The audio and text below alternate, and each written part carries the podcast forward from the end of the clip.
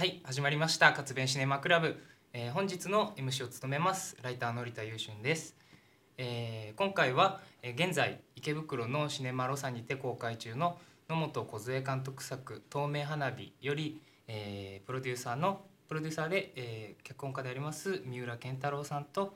えー、主演の高橋祐介さんそして東野瑞希さんを、えー、お呼びしお招きしてお送りいたします。本日はよろしくお願いいたします。よろしくお願いします。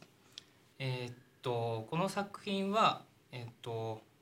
まあ、野本梢さん、まあ、今回いらっしゃる今日はいらっしゃらないんですけれども、はい、まあ、初めての長編作品ということで、もうこれまでにかなりの数の短編作品を監督されている方ですよね。はい。で、えーと、野本さんに三浦さんの方から声をそうですね。かけして作品をそうです。制作されたということですけれども、はい、まあ、まずその最初に企画の流れというかからお伺いしたいんですけれども、ね、はい、一番最初はちょっと普段脚本書くことをしているんですけれども、はい、ちょっとなかなか商業だとオリジナル脚本ができないことだったりとか、はい。まあもちろんお仕事なんでしょうがないんですけどある程度こう注文を受けてこうそれに返していくっていう形の作業がすごく多いんですけれども、はい、ちょっと一回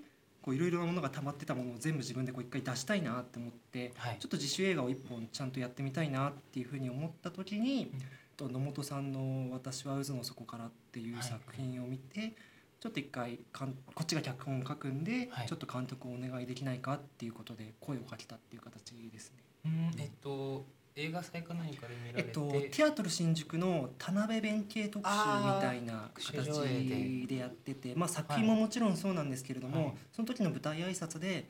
ちょっとこうマイノリティの人を描いていきたいみたいなことを言っていたのがちょっと心に残ってて一応僕もどっちかっていうとそういうみんなとは一緒では溶け込めない人たちの話を書くことが多いので、はい、じゃあ野本さんだったらちょっと。まあ、多少通じる部分があるんじゃないのかなと思って野本さんに声をかけたっていう形ですね。うん。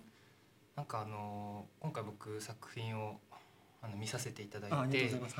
あのまあ、感じたのがあの、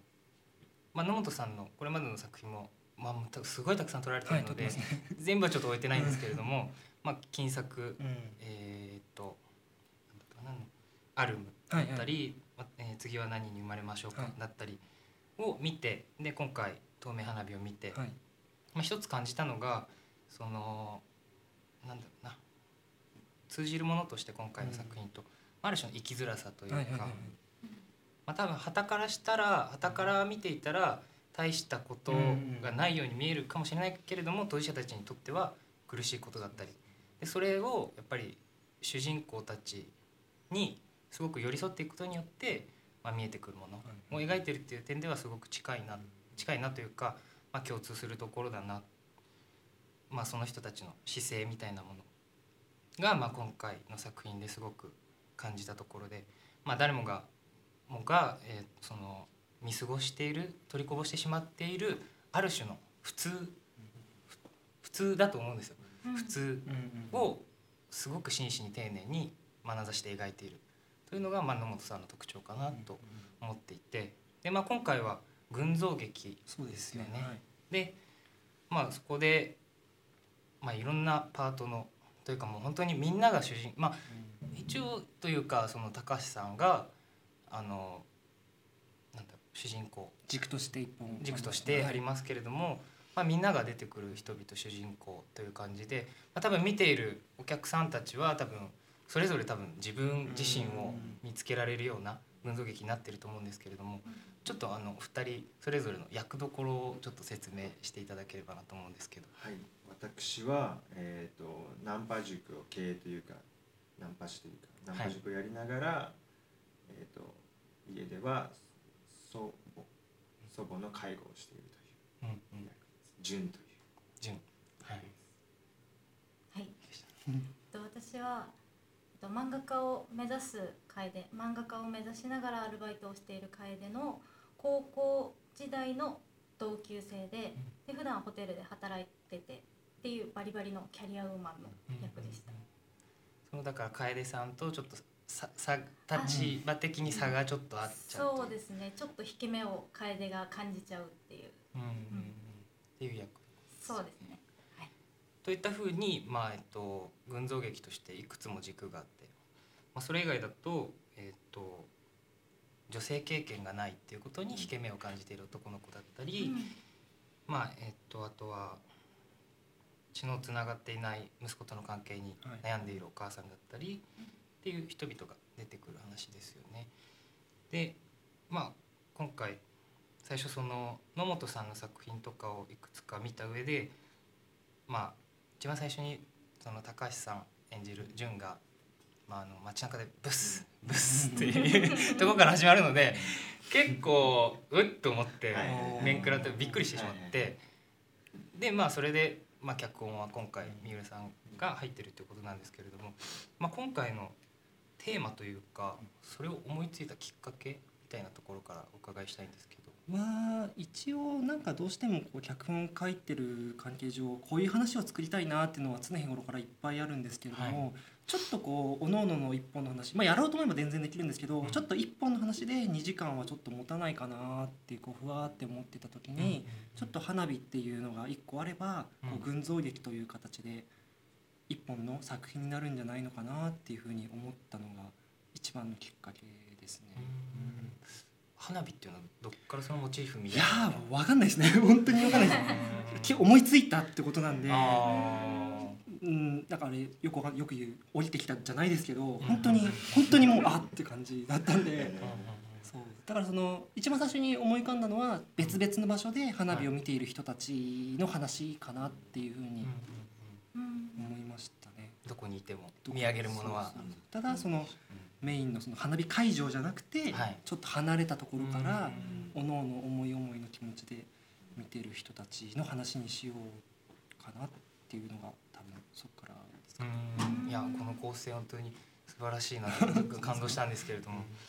うん。そうなんですね。まあ、今回そのなんだろうその、まあ、それぞれのパートがあって、はいまあ、最初だから本当どう物語が転がっていくのかが分からなくて最初純のパートからスタートしていって。でそしたらまあでもそれがだんだんとこう点と点がこうつながっていってある種こう円環つながってって円環を描いているなと思ったんですけれどもまあ今回その三浦さん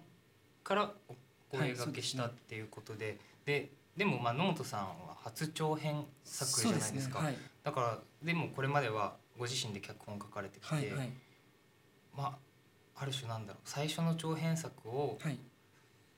三浦さんにお願いお願いというか、はいはいはい、えっ、ー、と委ねたっていうのはなんか不思議だなと思ったりもして、なるほど。最初は一度まあ、やるって話になったんですけど、はい、脚本を読んだ段階でちょっと私には難しいんじゃないかっていう話は一回来たんですよ、そうなんですね。でそれも別に何だろうその人の脚本だからどうこうとかじゃなくて、はい、やっぱ野本さんの中にその童貞だとか、うんうん、ナンパ塾だっていう人に対する気持ちにちょっとこう、うんうん結びつかないじゃないですか。やっぱ、多分自分のところにないところだったんで、ちょっとだったら他の人がやった方がいいんじゃないかなっていうふうな話は最初もらったんですけど、ちょっとまあせっかくなんでやってみたらって形でこう おしてしてそうなんですね。そうです。そうです、確かにまずその童貞だ、まあ、しかもそれがネガティブなすごくイメージで使われてた、なナンパ塾、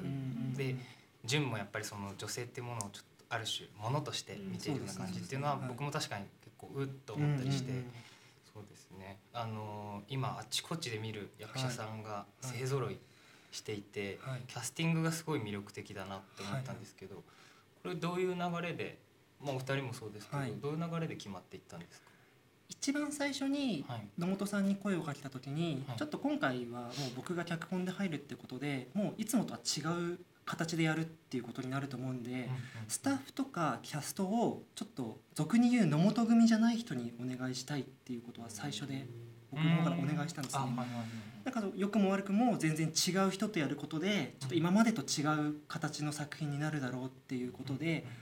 それは最初にちょっとお願いしましたね。でその後にちょっとおのおのこの人がいいんじゃないみたいなことを話し合いながらちょっとすり合わせていったっていうような形ですね。えっと、じゃあはい、オファーオファー全部オファーです。あ、そうなんですね。す。はい、お二人も。そうなんです、そうですね。で高橋さんだけ野本さんの知り知り合いというか前にね一本やってたんで。そう順は高橋さんがいいってことで。形になりましたけど他の人は大体なんだろう、まあ、こっちからちょっと本当初対面のとこからメールしてとこから始めてましたね。あもう作品を見てこれまでの出演作見て。え清水直哉さんなんかはこの清水さんに関しては僕がちょっと前の作品でちょっと一本そうですそうです、でお願いしててって形ですね、でも野本さん野本さんも清水さんは現場ではちょっと一緒になったことがあったらしいんですけどあそうなんまあでも実際にやるのは初めてってことで、そういう形でしたね、お二人はどうでした？あの野本組参加して。僕はもう3作目とかなんで野本ああれこれまでは、えっと、短編を2本ぐらい一緒にやってて、の3回目だったんで、うん、なんかでもクルーはいつもの野本組とはちょっと違う。全然違う。ってことですね、今の撮影照明、うん、でもやっぱり野本監督なんでそんなに変わらない、うん、いつも。なるほど。そんな感じというか、スッと入っていける感じでした、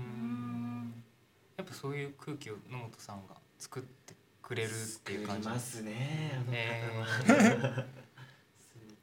普段ね。うん僕も何回かしかお会いしたことないんですけど穏やかな方ですけど。柔らかい私は、あの野本さんも三浦さんも初めましてだったんですよ、今回の作品で、でオファーが来たのは2年前3年前になるんですかね。2年半ぐらい前ですか？この作品を撮影されたのが、ね、えっと2年半。そうですね。そうですね。ですよね。なんかそのオーディションとかに来てくださいっていうオファーはあっても、その作品にそのまま決まるオファーっていうのが全然ない時期だったので正直詐欺かな。まあ、詐欺。詐欺。全く知らない人ですもんね。誰そっかそっかそっかそ んな感じだ。最初でもすごい嬉しかったですね。え SNS か何か？あもう事務所に連絡したんですけども一応なんかなんなん YouTube とかでこう本当にいろんな作品 CM だったり作品をこう漁ってる時に確か見つけただったと思います、ね、東野さんに関しては。もうそれって脚本が書き上がってから上がってますね。書き上がってます、はい、脚本はまあもちろんその決まった後も練り直しは続きましたけども、大きい話枠組みはもう全然決まってる状態だったと思います。ちなみに何かあの例えば、まあ、特定の俳優さんに当て書きというか想定しながら書いたみたいなところはないんですか、ああそこまではなかったですね。三広さんだけちょっと想定はしてましたけど、他はそんなに自由自由に書いたって形ですね、うん、もっと言うともともとあった話をつなげていったので、はい、もう完全にああそっかそっか、いくつものパートそうですねそうですね撮影日数まあこれって本当にまあその出演者の方が多いですけど、はい。はい、撮影日数でいうとどれぐらい、9日か10日だったり9日だったかな？ちょっとそれぐらいです、うん、もうエピソードごとに撮ってましたね。うん。やっぱそうですね。そうなります。はい。なのでだからあんだけ出演者がいても会ったことないそうですとかそうですね。この二人なんかはもうああ違います。あのまあでも宣伝で。宣伝で始めましたので撮影現場ではもう全然。そうです。一回もお会いしてないです、うん、東野さん特にそうですよね。安藤さんとしか会ってないから。そうです。全然他のキャストさんとは関わってないですね、そっかそっかそっか。それもまた面白いまあその商業映画とかだったらね、そうやらざるを得なかったりもしますけど、まあこれは実習映画、そうですね。形としてはそうなんですけども、うん、やっぱりもう一応ある程度けじめとして全然知らない人をだったりとかを呼ぶってこともあって、まあ、できるだけそういうのはちゃんとやろうとは思ってて、うん、あとどうしてもやっぱ予算ないんで、ある程度まとめ撮りというかそのエピソードごとでできるだけ移動なく移動なくやっていったって形でしたね。まあ、確かにでも映画の中でやっぱりまあすれ違ったりはしてはいるけど、直接的にこうなんだろうアクションが起きていない人たち同士の話じゃないですか、はい、まあ、だからそれぞれの中では、まあ、例えば純をまとめて撮影しても、まあ、それはそこだけでやっぱり物語は完結はしてるわけですもんね、一人の人物として彼らに対して。そっかそっかそうなんですね。もうそれは書く時からちょっと意識してましたね、ある程度やっぱりどうしてもちゃんと撮りやすいように書いて。うん脚本は野本さんは結構意見は言ってこられました？えっとあもまあその先ほどおっしゃっていた、はい。ところもそうですしもっと言うとその女性の話漫画家の話は最初全然違う話だったんですよ。あそうなんですあれに関しては、うん、えーと、貧困に困ってパパ活を始める女の子の話だったんですけど、うんうん、ちょっと野本さんがそこにはもう全然響かなかったみたいで、じゃあちょっと夢を追うみたいな感じの話にしてみましょうってことで。今の状況になったっていう形ですね。映画本編に一瞬こうティッシュでこう何かあそうです、ね、まあパパ活ではないかと思いますけど、一瞬出てきたりしますけど、ね。基本的にそういうこのなんだろう自主映画とかって監督が脚本も書くことが多いと思うんですけれども、はい。はい、まあ大概そうだと思うんです。はい、まあその今回ある種の分業制というかの、なんかまあ三浦さんは脚本家として活動されてるわけですけど、その分業することによるなんか利点とかって何かあったりしますか？いい意味で人のせいにできることじゃないですか、はい、ちょっと引けるんですよ。やっぱり客観野本さんがどう思ってるか分かんないですけど、うん、僕はちょっとこうちょっと引いて見れることができるんで、うん、ちょっとこう外から指摘できるっていうのは多分利点になるんじゃないのかなとは思います。高橋さんは、まあ、今まで野本さんの作品に出られてて、はい、で今回「透明花火」だったわけですけれどもまあちょっと野本さんの隣に三浦さんがいるっていう感じじゃないですか、なんかその感じとかどうでした？不思議な感じです。でも脚本読んだ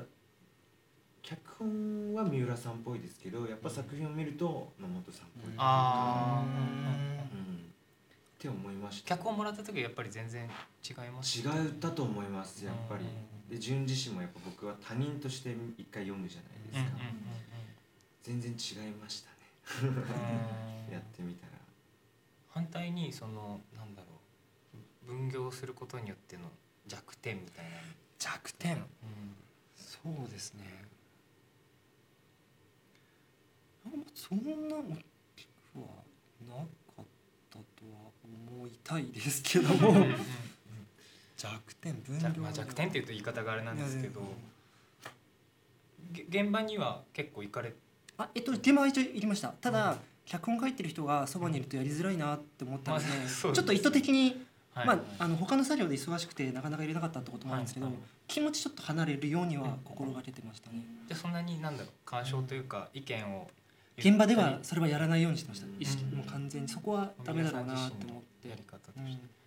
まあ、だからなんかその意思の共有みたいなのがやっぱり難しそうだなとは、まあ、勝手に感じていて。そうです。あそうですね。その共有まあこれ別にどこにでもあることなんですけど、うん、弱点じゃないですけど、うん、やっぱりこう解釈がちょっと違うところとかが多少出てきてそれはちょっとそれってもう自分たちではこういうもんだって思い込んでるんで、うん、確認もしない部分での確認しないようなところの部分でのちょっとズレっていうのはやっぱりありましたけどただまあ人とやってる以上はね多少それは出てくることだと思うので。スタッフさんとかは何人ぐらいの体制でやったんですか？すごい少ないですよ。監督、撮影照明録音で僕とメイクさんぐらいで6人。本当に最初。まあでもそっか。でもパートごとに撮ってったら出演者の方もそんなに。そうですね。まあただそっか、まあ、学校のシーンとかになると。いやもう全然人にあれもう撮り方でエキストラが1人かな。本当に。全然いないですよ。そっかそっか。ちょっと手つないで。る子がいて。あれもメイクさんとか。あそっかそっか。そうそうそうあれ道田さんちょっとあのナンパされる女の子をちょっと朝ちょっと早く来てっつって制服着せてやったりとか。して、そうなんだ。だからちょっとな無理やりなめにして人がいっぱいいるように見せたりしてるんで。だからそのメインの女の子2人と4人なプラス2人ぐらいです。ナンパ塾とかは？ナンパ塾はちょっといましたね、でもそれでも僕だ制作にちょっと手伝いに来た人が座ってたぐらいで、そうですね。まあまあそのメインのスタッフと一人二人たまにこう手伝いに来てくれた人たちを座ってもらったぐらいで。す。みんなでもお芝居をされてましたね。順々の言うことにもうとんでもない発言に対してふむふむふむやってくれてあと結構三浦さん映ってますよね。映ってますね。探せばわかります。四五回出てると思う。うん。東野さんが出られてたあの場面のあのえっ、ー、と飲食店バーみたいな感じですかね。はい、あそことかは貸し切そうです。はい。お店がちょっと野本さんの知り合いの方だったんで、ね、ちょっと交渉して開店前にちょっと何時間か撮影させてもらったって形ですね。あ、開店前に？開店前です。はい。まあだから夕方とか。もう昼あ昼午前中午前中だったの。うん。あそうでしたっけ？昼間昼頃す。あそうなんですね。うん。そこそこ。お昼頃に夜のテンション作るの難しくないですか。あれでも夜。地下だったんで。はいはい。あの日の日は問題なかったんですよね。そっか。記憶に。あ、まさか記憶にございます。ただなんかすごい雰囲気があるカフェだなっていう感じのは覚えてますけど。個人的に感じたまあ特徴として、まあすごくキャラクターが極端化しているなっていうのは一つ思っていて、まあその順は順で、うんまあそのまあ女性に対するはあの考え方だったりとか、まあ逆におばあちゃんとのやり取りではそこでまた別のキャラクター性が出てきてそれもそれである種極端といえば極端だし、まあでもそれが、まあ、最初はちょっとなんだろうある種の違和感というかすごく極端な人たちだなっていうのがまず1周目を見た時にその最初順あの順繰り順繰りこう見せていくじゃないですか順番に。を一旦見た時になんかすごく極端だなって思ったけど、まあ、それが徐々に進むごとに、まあ、彼らの内情というかが知れていくっていう感じなんですけどああいうのっていうのはやっぱり意図的にあえてすごく極端なキャラクターを作ったっていう感じなんですかね？そうですね。冒頭は特にちょっと分かりや見てる人にどういう人なんだっていうのがちょっと分かりやすくて、説明もあるんで、うん、ちょっと意図的にやっぱりそこは分かりやすくこういう人なんだよっていうのを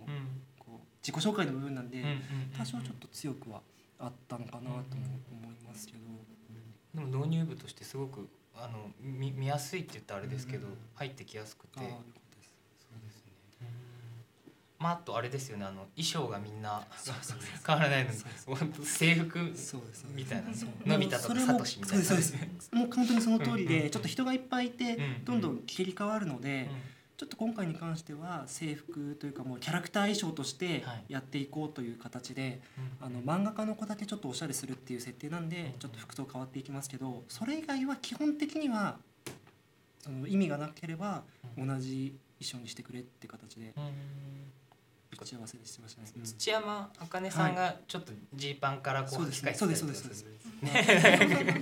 っていうのがあるな。あ着替えてるな。確か付き合ってから変えたのかな？なんかそうなったりとかな？るほどなそうそう個人的にはなんかあの漫画家の楓さんが、はい。はい、あのドレスアップしてはいるんだけど、はい。うん、アウターがあれバブアーかな？なんかこうあの、うん、固めの かっこいい上のやつっていうあそこにグッときたんですけど すごい好きなので。でまあ今回お二人にもちょっと徐々にお話をあの聞いていきたいんですけれども、まあ、今回その作品の、まあ、キャラクター同士の関係性の中に、まあ、ある種のこう社会問題というかまあいろいろあると思うんですけどがまあ見えてくるなと思っていてまあそれひとえにまあ理想と現実の自分のなんだろう悩みというか、うん、そこに葛藤してしまうみたいなところを感じたんですけれどもなんかまあお二人はそれぞれのキャラクターに対してどういう印象を最初に持ちましたか？純は、脚本読んだ時はあんま好きじゃなかったかもしれないですねやっぱり、うんうんうん、分かりやすくて二面性があるっていうんうんうん、次にちょっと考えていいですか？えー、先いいですか、えっと、まあ、どちらかというとその楓と私その陽子役なんですけど、はい、まあ、どちらかというと楓の方方に近いと思うんですよね。感,、感覚というか、まあ、東野さんの感覚が、東野東野の感覚が。だからそのまあその陽子を見た時にすごいその自分が憧れる女性像に近いなっていうのを感じました、だから結構最初から好きでしたあ僕もでもその感覚すげえありました。あの楓の感覚が、を持っていて、で憧れるのは陽子っていうのはそうですね。なんかやっぱりなんかしっかり社会人として働いてる人っていうのに憧れるじゃないですけどやっぱすごいなっていう尊敬があって。で私はそうではないので。まあ 芝居やってますからね、うん、だから最初はそんな印象でした、ね、じゃあ高橋さん。もっと伸ばせばよかった 質問もう一回いい？ですそのキャラクターへの印象なんですけど、うん、まあ個人的に面白かったのが高橋さんあのなんだっけ？えっ、とお嬢ちゃん。で、はい、お嬢ちゃんではナンパししてますよ ね。最後の方で、えっと、はい、最後の方ですよね。ラストシーンのあの萩原みのりさんにナンパして、はい、チャラい男をやっていてで転がるビー玉では萩原みのりさんに童貞って言われてるコンビニ店員をやってるじゃないですか。めっちゃ面白くてその流れが個人的に。でもその原点かもしれないですね。これの方が23年前。あまあまあそうです そうですよね。からこう、あ二つに分かれていた、はい、でも順いいやつですよね。めちゃくちゃいいやつだと思います、だからその一応順をナンパしっていうことにしてるんですけど、うん、気持ちとしては純も童貞だと思ってて一応どれだけたくさんの女性と女性の肌に触れてもやっぱ女性の気持ちに全く触れてない男だったんですよ、うん、それをおばあちゃんの気持ちに触れたことによってちょっとこう変わっていくっていう形だと思うので。思い出しました、うん、でそのこの脚本で一番迷ったことを思い出しました。あの、はい、ゆきちゃんって呼ぶんです、はいはい、おばあちゃんってえ、はいはい、ネタバレ大丈夫です大丈夫です大丈夫です。そう。おばあちゃんって呼んでたのがゆきちゃんって呼び出すっていうのがあった時に、うん、なぜよその名前呼び方が変わったかっていうとこを、うん、シーンとして切り取ってない気が付いたらっていう感じですあのこの、そうです、映画の中では、いつのこのシーンがあっていろんな人の物語やって次のシーンではゆきちゃんって呼んでるみたいな時に、で分かりやすく多分そこを描いてないような気がしてて、まあ、純の心の流れはある程度あったんですけど、でそこのポンと飛躍するのをやっぱり、そう。が難しい難しいじゃないですけど、だってそれでやっぱり客はついてこれなくなってしまったら、やっぱり面白くないなと思って。って時にやっぱそのシーンがないんで、うん、もう僕でもって体現することでお客さんをうなずかせる見てる人をうなずかせるしかないと思ったんでそうやりがいの話ですね。ああ純の。そうです、そういうことです。そこがやっぱり純として生きてってみて、うん。うん、でもなんですあのすごく説得力というか、うん、あのスッと入っていけましたよやっぱり作品見ていて、うん、そこの変化というか、まあ、その本当に多分ビビたる変化というか、うん、まああのナンパ塾だったりいろんなところでの人との関わり合いだったり、まあ、あと他方そのゆきちゃんおばあちゃんとの家でのやり取りだったりの機敏だったりまあその、ね、最初はやっぱりおばあちゃんが出てきてまあある種ちょっと介護が必要というか、少しあれですよね、ままあ、あのそういう状態じゃないですか、だから彼がどうどういうふうな人間なんだろうって最初結構ビクビクして見てて、何か怖いことをするんじゃないかとか思ってたんですけれどもそうではなくて、うん、多分、まあ、もしかするとそのまあ、苛立ちだったりとか、その現状に対するとか感じてはいるんだろうなと思いながらもそこに寄り添っていくことで変わっていくっていうのはそれはそれこそそのゆきちゃん自身のまあ行動だったりとかに対するその素直な反応だったりに現れてるんだと思うんですけど、うん、僕はすごくスッと入っていって最後まで見れましたあの見ていやいいなって 単純に、うん、いいなって思いましたけど脚本読ん。だ時そ乗っかってるだけ。えリハとかってリハなかったですないと。一回衣装合わせと簡単なリハを1回でやってるので、まあ、ほぼないに等しいもう形に近いんですけども、うん、おのおのちょっと相手役と必ず簡単なワンシーン23シーンはちょっとやったかとはもうそれ撮影前に。撮影前にも一回やって顔合わせがてら衣装を確認して23シーンちょっとやってみるっていうのは。結構大変ですね。グループごとにやる。何日間かかかっちゃう。いや本当そうなんですよ。だからそのやっぱり人数が多いとスケジュールも本当に結構大変で、うん、そう、うん、あれは大変でしたね。だからそのネアさんのスケジュールが取れなくてネアさん女子高生の2人の話だけちょっと10日ぐらい空いてるんですよ一応メインの撮影終わった後10日ぐらいしてからちょっと2人の撮影って感じになってたぐらい。ちょっともう本当に結構スケジュールは本当に大変でしたね。手島さんと根谷さんの方と、はい、あと三弘さんと、はい、あと息子役の、はい、方。のあのパートはまあすれ違うというか、ね、重なっていますけどそこはやっぱり別々に撮影そうです。もう三弘さんの日は一日家でがっつり撮影して、はいはい、その日に根谷さんちょっと1時間ぐらいちょっと来てその、はい、家の前でのシーンとゴミ袋あさるシーンだけを撮影してあとはちょっと10日ぐらい空いて、学校のシーンとちょっと2人の花火デートのシーンとかを撮影したって形ですね。顔合わせも本当に全体ではなく。全体ではなかったですね今回ちょっと、珍しい。そうちょっともういっぱいいっぱいだったスタッフ準備が本当に。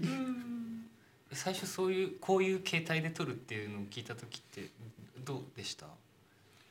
でももともと群像劇が初めてですよね多分。群像自体初めて。ですよね、面白かった、あ群像劇ってこういう感じでやるんですかね？あ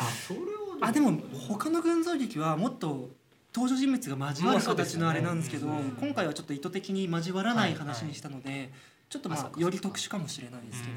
そうだから群像劇ってあこういうものなんだこういう撮り方するんだっていう感じ初めてだったんです。私もそうでしたね。確かに三浦さんのおっしゃるようにすごく特殊ではあるかもしれないですね。なんかこうなんなんなんですかねこう結構集まるじゃないですかやっぱりどうしても、はいはい、それがなんかちょっと今回は嫌だなって思っちゃって。交わらない最後まで別々の話。で花火でだけちょっとこうつながってるみたいな感じにしたいなっていうのが確かにつながらないからこそ最後の花火で結びつくっていうのは、まあそうですよね。これまでに群像劇は書かれたことは？群像劇はえっと群像劇という言い方がどうかわかんないんですけれども、うん、ちょっとこういう感じで人物がなんだろう一つの話なんですけども、うん、こう各々の登場人物の見せ場みたいなのが出るような脚本が多かったので、うん、ちょっともう書き癖みたいになってるのかもしれないですよ、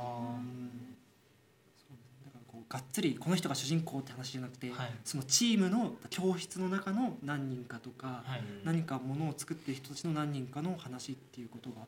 ちょっと多かったですね。うん、気持ち群像的っぽいものをずっと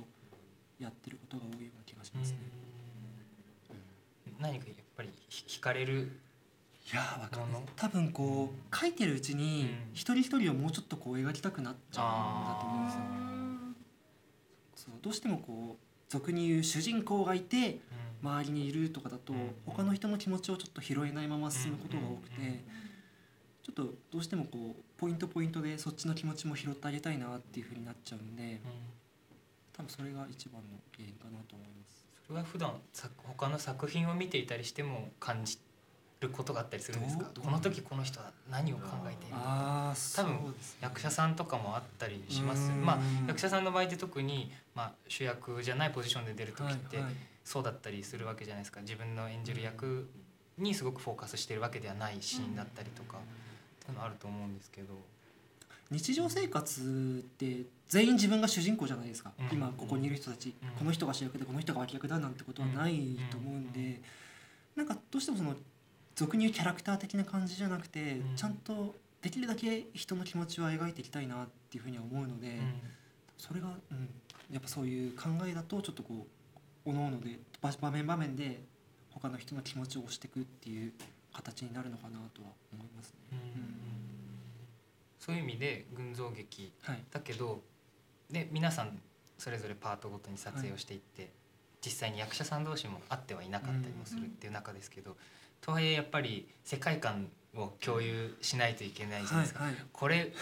は難しいじゃないかって思ってまあ一重にそれは、まあ、演者さんたちのそのなんまあというか野本さんの演出力だったり導き方とあとは役者さんがそれにどう応えていくかのやり取りだと思うんですけどそういう話とかって結構ありました？なんだろうその世界観。なかった気がするな私は。でも脚本読んで現実のリアルにどれぐらい近いのかなと例えばナンパ塾をやってたとして、まあ、変な話同じマグノリアとかあるトム・クルーズのやってるやつなんてああいうちょっと大きめのホールでやったりするじゃないですか。でも潤がどれぐらいの規模でやってるのかとかのリアリティとかあとお金をいくらもらってるから潤はどういう生活をしててでおばあちゃんがいてっていう時にどれぐらいその現実味があるというか、リアリティ、うん現実のリアルにどれぐらい近いものなのかなみたいなのは、すごく考えました、どんな感じ？で他のパートのそれもあるじゃないですか。っていう時に結構ありそうなことじゃないですか。あでも女子高生がゴミをさっき言ったされるとかっていうのはまあちょっとやっぱりコメディっぽくしてるかなと思うんですけど。で特に純のパートがやっぱそこまあ実際にナンパ塾とかやっぱりいっぱいありますけど純のパートだけちょっとこうあれな気はしたんですよ。僕最初に読んだ時に。ちょっと浮いているというあと純のあと考え方とかもどちらかというとなんかちょっとコミック的でもあるよね最初なんかやっぱおばあちゃんにひょんなことで惚れられてとかな感じ結構強かったような気がしてて。そこをどうね他の人とかのバランスバランスだそうですね。東野さんいかがですか？バランスは考えてないです。結構自分のね話がもう東野さん2日かな？3日かな？2日ぐらいだった気がします。でもうがっつりその安藤さんとの漫画との話だけだったので、高橋さんなんかね他のキャラクターとも交わるからあれだったろうけど、東野さんはもう完全に自分の話だけっていう形でした、そうです、でもあとその周りと他の話とのバランスとかは、もう完全に山本さん任せっていう状態でした。野本さんは結構なんだろう演技というかいろいろ言ってくる方なんですか？演出。演出。そんなになかった気がしててで逆になんかそのここのシーンこういうふうにしたらどうですかとか、うんうん、こういうふうに見せたいと思うんですけど、うんうん、っていう話をすると、うん、あじゃあそれ一回やってみましょうみたいな感じで結構そのなんか意見とか取り入れてもらえて、なんか最初にこうそのみんなで作っていきましょうみたいな話があって。たと思うんですよ。違いますか？そのこういうふうにしたいとか、うん、こういうのはどうですかっていうのがあったら言ってくださいっていう話が多分あって、かそれで結構、どどうしたらいいですか？どうしましょうかっていう提案はしてたりしながらでしたね。で全部やってみましょう。あじゃ結構のんさん聞いてくれるというかあの取り入れてくださる、うん、しかもなんかその悪いって言わないんですよ、まあ、悪いってそんなに言う監督さんがいらっしゃるかどうか分かんないんですけど でもその「よかったです」うんうん、で今度こうしてみましょうってずっと笑顔でだからすごいやりやすかったです。基本的に俳優が持っていったものとかをまず、尊重していく、演出をじゃつけるというよりはいい具合に導いてくれるそうです。いつの間にか。あいつの間にか。手の中でコロコロみたいな、えー。それやっぱり高橋さんも同じような印象ですか？すごい。そうなんだ。いいのが出るようにしてるんでしょうね。空気作りが最高にそうです。だから僕とおばあちゃんとことかやっぱ、うん、後々やっぱ思うのが僕とおばあちゃんのその空間とか関係っていうのに、やっぱ悪い意味で介入してこないというか。あなんか。空間にもそうですしもちろん。心の空間にもそうですけど、うん、やっぱき っとね分かんないですけど、うん、感情がこうだからこうなんですとかそういうことを言ってこないっていうことですかね。あんまりないかもしれないです僕が相手に対して見てる、うん、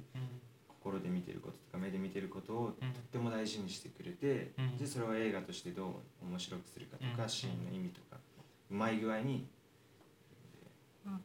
すごいです。えー、本当にすごい。後々やっぱりそういった、うんうん、思いますね。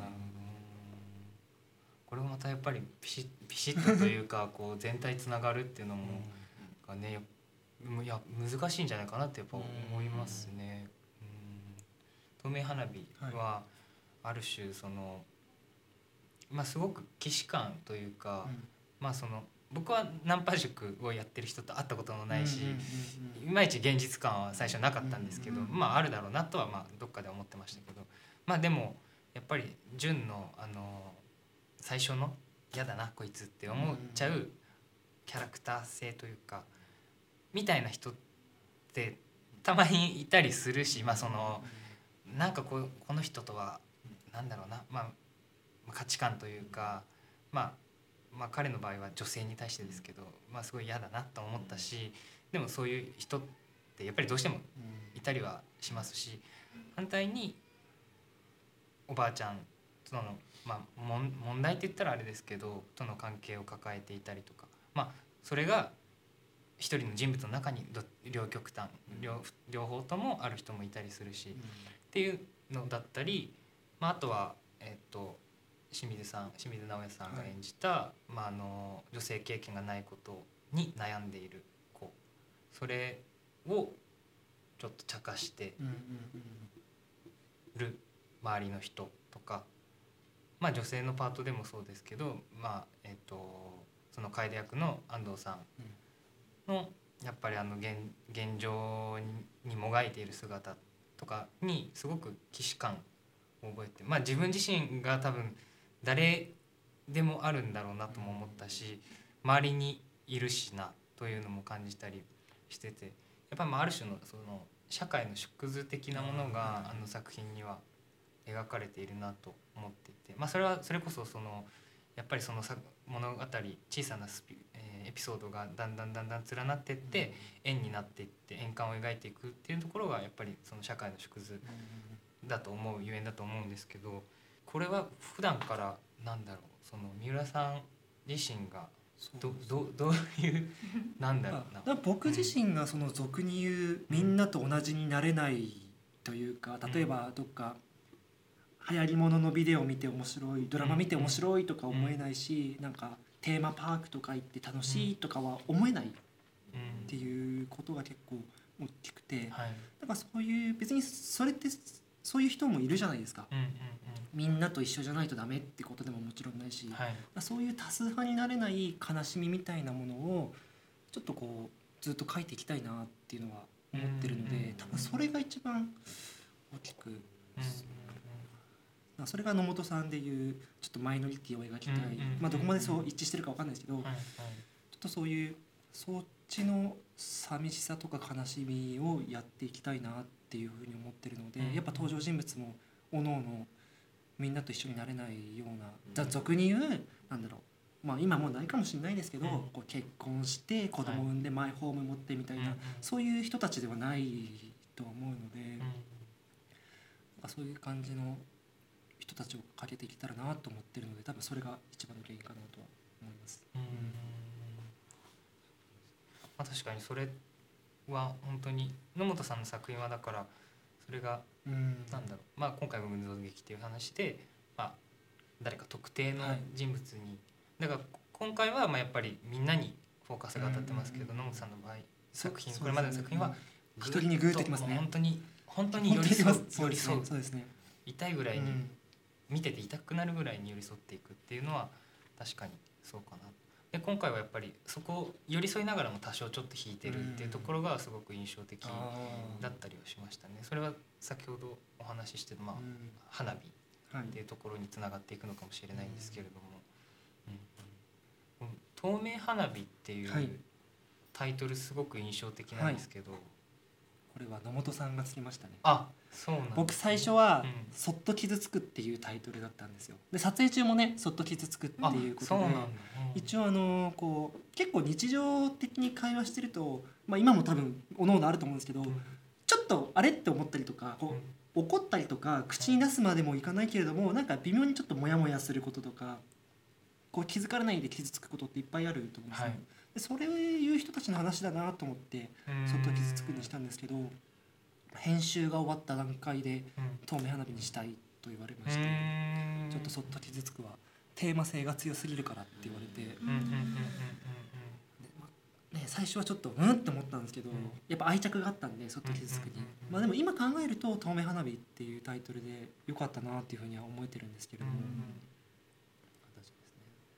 うん、あのいやまあ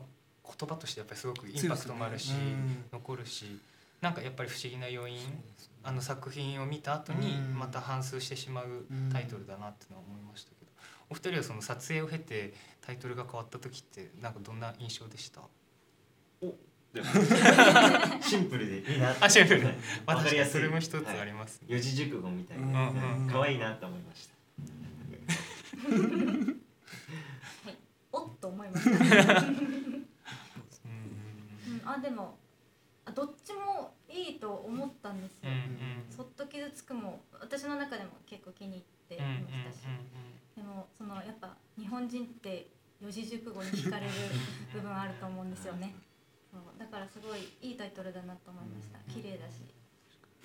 でも今そのそっと傷つくって初めて聞きましたけど、はい、そっと傷つくっていうのを聞いた後に思い返してみると陽子の役どころがまたちょっとグッて浮かび上がってきたりとか、やっぱりだって彼女は彼女で傷ついていますよね。その、嘘をつかれていたというか、あの友達だと思ってた人に本音で向き合ってもらえていなかった。まあ楓の場合は隠してたっていうだ、かことではありますけど。そうですね、うん、なんか楓から嘘つかれたことに傷ついてるっていうよりかは、うん、その楓が傷ついてることに気づかなかったことに傷ついてるって方が近いかもしれないです、ね、でも野本さんの作品とかって短編のこれまでの作品と、ちょっとなんか詩的なタイトルというか。タイトルうまいですよね、あの人やっぱり、うん。うん。なんかちゃんとこうなんだろうテーマとがっつり、もうそのタイトルしかないなっていうようなタイトルになってると思うんで。でもなんかその中で透明花火ってなんかちょっとドンドンとこう来た感じがしてちょっとやっぱり違うなっていうのがあって。でも野本さんの案なんですね。そうですね。まあ、今回やっぱあの最後潤がまああのこの作品ってまあ、それぞれにの人たちに対してやっぱちょっと嫌だなって思ったりする瞬間っていうのはどうしてもどこかで、うん、まあそれはちょっと強い言葉だったりとか態度だったりまあ嘘をついていたりだったりとかするんですけれどもけれども誰のことも決して断罪するわけではないし誰に対してもやっぱあったかい眼差しを向けている感じがあってただやっぱりでも最後に純は純で痛い思いはしてしまう。っていうのはまああると思うんですけどこの辺とかももう脚本の段階でって感じですか？演出で変わっていったりとかもありますか？脚本の段階で、まあ、ある程度ひどいことは知ってる部分もあるので何かしら罰は受けなきゃいけないなとは思ってたんでまあそこの罰の程度問題は難しいところではあったんですけれども、うん、本当は最初の脚本ではちょっともうちょっといろいろとひどいことをしてたので、うん、えー。うん、もうちょっともうちょっと罰があったりとかもあったんですけどちょっといろいろ進めていくうちに話が変わってきてちちなみにどれぐらいひどいことをやっていたんでしょうか 彼は。気になります、使えるかわかんないですけど。いやでもそのナンパ塾で女性の裸を取ったりとかしてたのをもっと見せてたみたいな形のことを今柔らかく言ってますけどでもそこまでするとちょっとそれをすることによって、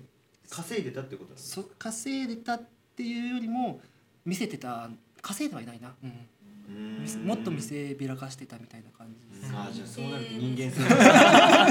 全然違いますよね。そうそうなぜそれをやってたのかってなると、そうそうそうそう、結構話が変わってそう。だそこまでやっちゃうとそれこそバランス的にちょっと、ちょっと行き過ぎかなっていうふうな判断もありって形ですかね。キャラもどんどんもうちょっとこうおばあちゃんと仲良くなっていく風な話がメインになっていったんで、うん、そこまで悪いやつにしなくてもいいよねっていう形にはなったようなちょっと今僕も思い出しながら話してるんで、うん、確かこんな感じだったと思います。確かにそこまでいっちゃうと描ききれないかもしれないですね純が。最後また。そう。ちょっと最後戻ってこれなくなっちゃうな。っていうのを。遠くに気づきちゃう。そうそうそう。お二人はその現場での共演者の方とのコミュニケーションとかってどうでした？なんかそのまあ軽くリハはしたっていうことでしたけど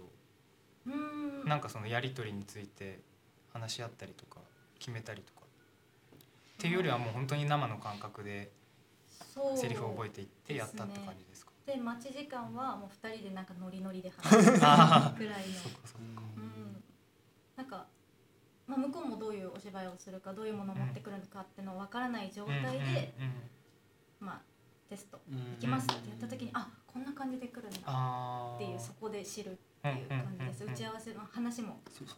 してなかったのでそういう作品の話は。単純にスケジュール的にお二人に関しては、ちょっと来ていきなりみたいな多分そんなもう仲良くなれる時間とかも本当なかったと思う、えー、そうですね、うん、あまり。そうそうそうあでもそれってなんかあの二人がばったり道端で再会して、うん、ちょっとよそよそしい感じよそよそしい感じっていうのは、そうそうそう、えー。逆にね高橋さんの方は清水さんなり桜井さんとちょっとわちゃわちゃしてる。わちゃわちゃ。わちゃわちゃパートはもうめっちゃわちゃわちゃ、うん、ああもう待ち時間とかも。すっごいわちゃわちゃしてます。すごいコミュニケーション、うん、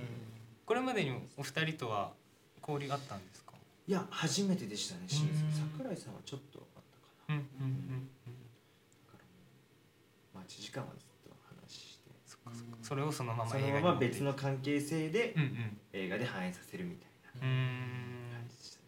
お家でのシーンとかはどうでした？お家の時は多分東野さんとかみたいな感じで現場であそうですね。百本さんとね。その場で。おばあちゃん役の、うん、でも結構長く一緒に入れたからある程度話はできましたよね多分そうですね、なんか空間やっぱそこそっ僕らが住んでる空間なんで、うん。それをすごく大事にしたくて、うん。うん、2人で待ってる間とかこたつがあったんで、こたつでお茶飲みながら。そうそう。すすごいあれリアルな生活感のある部屋ですけど、どどうやって準備された？あれも野本さんのおばあちゃん家で撮影して、ね、そうなんですね。素敵な部屋でしたうまんま使ってます、あそうなんですね。あとすすごく気になったのは、まあ今回って本当に物語がストーリーラインがいくつも工作するのでポンポンポンポン変わってって、うん、本当に飽きずにというかぐっと集中して見れたんですけど、はい、あの音楽が少ないですよね、はい、そんなに使ってないですよね、はい、で使ってるシーンがあってもなんだろう。あまりメロディアスではないというか、うんうんうん、音数が少ないっていうんですかね。ちょっとある種のシンプルな音楽というか、なんだろうな。いろんな楽器を使って流しあの、うん、作ってる音楽ではなくてちょっと単調なというか、うんうん、音楽はどういう感じで決めていったんですか？音楽は、えっと、もともと僕が個人的に緑川書房さんっていう歌手の方がすごい好きで、はい、その人にちょっとお願いしたっていう形で、うん、ただ僕ちょっと音楽あんまり詳しくないので、うん、野本さんがきあ、まあ、もちろん一緒にやったんですけどどっちかっていうと野本さんがちょっと音楽の方が僕よりは知ってたので、うん、なんか指示をしてたって形ですかね。ただまあそんなにわちゃわちゃした感じじゃなくて結構静かな感じの。曲がいいなとは思ってたので、うん、すごい印象的なシーンでぐっと流れてきて、で、ね、僕一個思ったのは、はい、すごいあの花火が上がるシーンに、はい、まあ、そのシンプルな音楽の中でも結構エモエモめの曲がぐわっと流れるじゃないですか。であれをみんなが眺めている。はい、でなんかその曲が一つ感じたのがその本当は歌詞がついてそうなあなんだろう、はい。はい、だからカラオケであの誰かが歌うために流れてきた曲なのにでも誰も歌わないみたいな。ちょっと伝わりますがそれがなんかすごくあのまあ勝手な解釈ですけどあの明け方のカラオケボックスもう飲み飲み飲んでみんな疲れて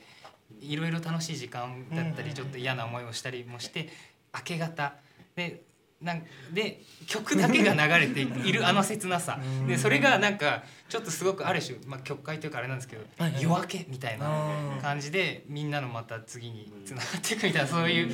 ポジポジティブというか勝手な解釈をしてぐっときたんですけど。なんか多分それは、うん、まあ、この映画どこってよりも音楽作ってくれた緑川さんがもともと歌い手の人なので、うんうんうん、普段曲だけじゃなくて歌も一緒に作ってる人なので、ちょっとそういう形になったのかなと、うんうん、それがいい意味でこう、うんうん、いい意味でそういう歌のない感じ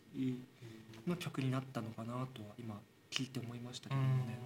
ももともと詩を入れてたわけではなく。ではないです。ラストの本当のエンディングテーマだけはもともと詩のある歌なんですけれども、それ以外はこれのために作ってもらったんで、うん、勝手な解釈をするのが好きなので。そういうのも楽しみですからね、映画を見たら、最後に、はい、えっとまあ、今公開中なので、えっと、